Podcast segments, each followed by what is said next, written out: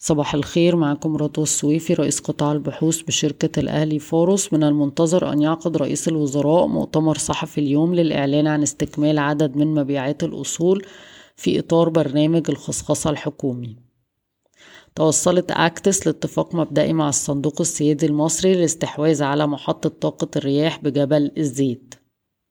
تدرس مؤسسة خليجية ضخ استثمارات تصل لمليار دولار أمريكي في الصندوق آه، ما قبل الاكتتاب العام التابع للصندوق السيادي المصري.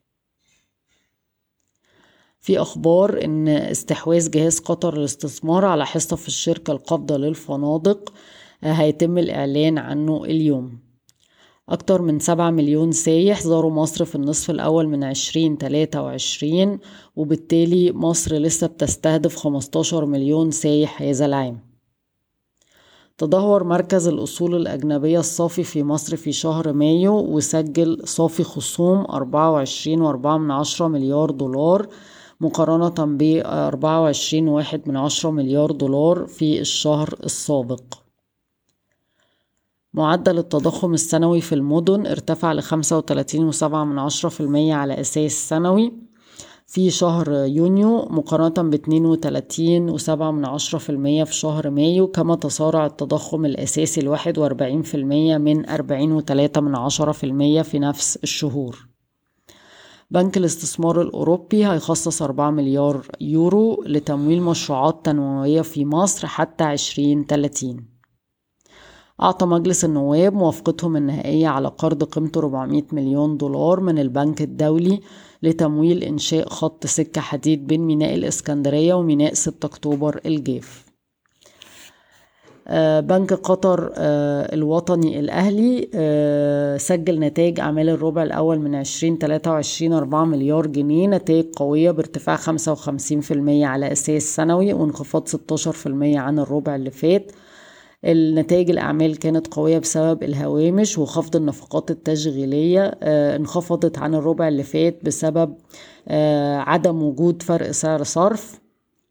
بفكركم إن البنك حاليا يعتبر آه، من أقوى البنوك وفي نفس الوقت من أرخص الأسهم اللي بيتم تداولها في قطاع البنوك عند مضاعف قيمة دفترية سبعة من عشرة مرة ومضاعف ربحية اتنين وسبعة من عشرة مرة لعام عشرين تلاتة وعشرين.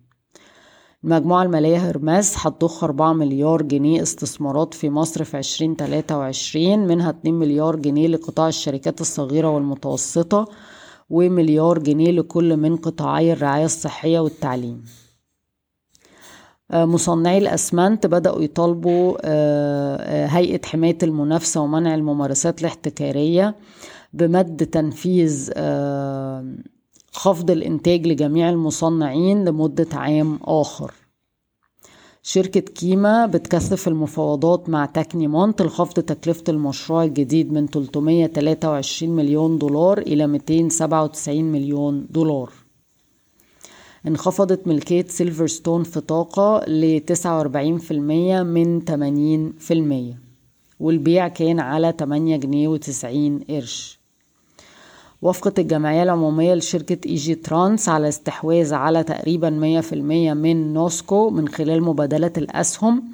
بفكركم إن دراسة القيمة العادلة كانت مقيمة NOSCO ب 58 جنيه مصري للسهم و Egytrans ب 2 جنيه و60 قرش للسهم وهيكون المبادلة آه كل سهم من Egytrans بيساوي آه 447 آه، من عشر تلاف آه، سهم آه، من نوسكو.